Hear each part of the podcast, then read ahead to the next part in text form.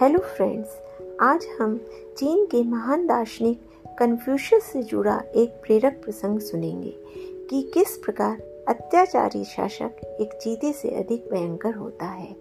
एक बार कन्फ्यूशियस अपने कुछ शिष्यों के साथ ताई नामक पहाड़ी से कहीं जा रहे थे। एक स्थान पर वह अचानक रुक गए।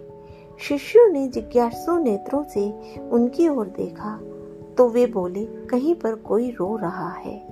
इतना कहकर वे रुदन को लक्ष्य करके चल पड़े। शिष्य ने उनका अनुगमन किया। कुछ दूर जाकर उन्होंने देखा एक स्त्री रो रही है। उन्होंने बड़ी सहानुभूति से उसके रोने का कारण पूछा। स्त्री ने बताया कि इस स्थान पर उसके पुत्र को एक चीते ने मार डाला। कन्फ्यूशियस ने कहा, किंतु तुम अकेली ही दिखती हो। तुम्हारे परिवार के अन्य लोग कहाँ हैं? स्त्री ने कातर होकर बताया, अब उसके परिवार में है ही कौन? इसी पहाड़ी पर उसके ससुर और पति को भी चीते ने फाड़ डाला था। कन्फ्यूशियस ने बड़े आश्चर्य से कहा तो तुम इस भयंकर स्थान को छोड़ क्यों नहीं देती?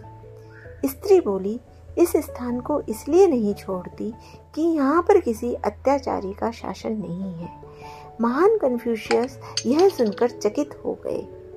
उन्होंने शिष्यों की ओर उन्मुख होकर कहा, यद्यपि निश्चित रूप से यह स्त्री करुणा और सहानुभूति की अधिकारिणी है, तथापि इसकी बात ने हम लोगों को एक महान सत्य प्रदान किया है। और वह सत्य यह है कि अत्याचारी शासक एक चीते से भी अधिक भयंकर होता है। उसके शासन में रहने की अपेक्षा अच्छा है कि किसी पहाड़ी या वन में रह लिया जाए। किंतु यह व्यवस्था सार्वजनिक नहीं हो सकती।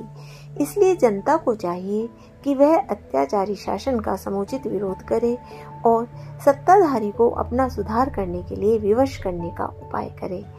अत्याचारी शासन को भय के कारण सहन करने वाला समाज किसी प्रकार की उन्नति नहीं कर पाता है।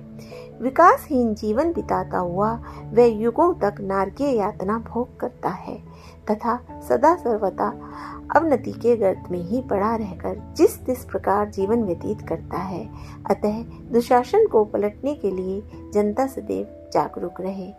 तो फ्रेंड्स अगर आपको मेरा यह प्रसंग अच्छा लगा तो मेरा पॉडकास्ट सुनते रहिए। धन्यवाद।